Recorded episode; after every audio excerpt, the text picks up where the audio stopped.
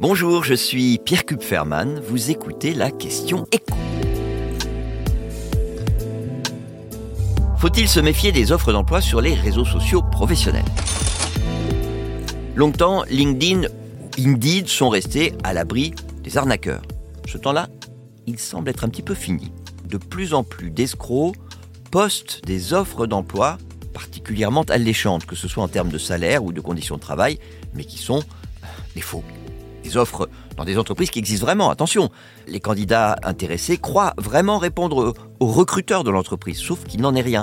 Et je vous invite à lire un article sur le site de BFM Business qui relate la mésaventure d'une trentenaire experte en design informatique, une pro du web quoi, qui s'est fait piéger par une annonce pour un poste à 3200 euros par mois en télétravail dans une entreprise qu'elle connaît de nom, Quantix.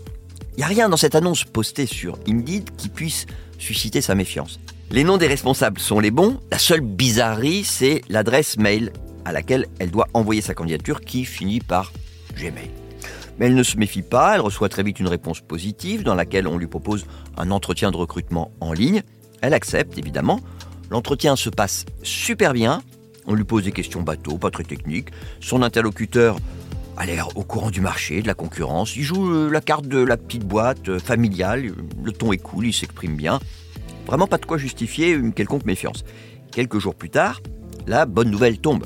La candidate reçoit par mail une offre de CDI à signer dans euh, laquelle figurent les informations d'entreprise classiques, un hein, numéro de du capital social. Contrat signé au nom du directeur général, le vrai directeur général de l'entreprise. Enfin, apparemment le vrai. Dans le message qui accompagne son contrat, elle est invitée à se rendre physiquement dans les jours prochains au siège de Quantix pour finaliser le recrutement et rencontrer les équipes. Le message stipule que ses frais de déplacement seront remboursés. Vous imaginez bien qu'elle est folle de joie et qu'elle ne tique absolument pas quand elle euh, voit dans le même message qu'on lui demande d'envoyer un RIB, une attestation de sécurité sociale et une copie de sa carte d'identité. En fait, elle ne va se rendre compte de la supercherie qu'en découvrant un message des vrais dirigeants de Quantix qui ont quand même été mis au courant de l'arnaque par certains, parmi la centaine de candidats qui ont répondu, par certains d'entre eux qui ont appelé l'entreprise pour avoir plus d'informations. Et ça, c'est un exemple parmi d'autres, parce que LinkedIn, comme d'ailleurs Indeed, cherche à trouver des parades à ce nouveau fléau. Un fléau d'autant plus pénalisant que, avec ce genre d'arnaque, le risque, c'est pas seulement de voir demain son identité usurpée, ses coordonnées bancaires diffusées sur le darknet. Non, le risque, c'est aussi de perdre son emploi. Pourquoi? Ben Parce que vous avez votre contrat, vous êtes sûr que tout va bien, vous envoyez votre démission, et c'est fini. Vous avez tout perdu.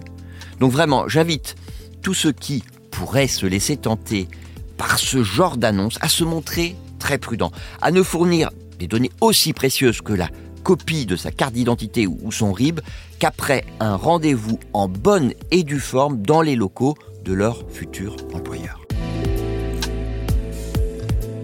Vous venez d'écouter la Question Écho, le podcast quotidien pour répondre à toutes les questions que vous vous posez sur l'actualité économique. Abonnez-vous sur votre plateforme d'écoute préférée. N'hésitez pas non plus à nous laisser une note et un commentaire. À bientôt.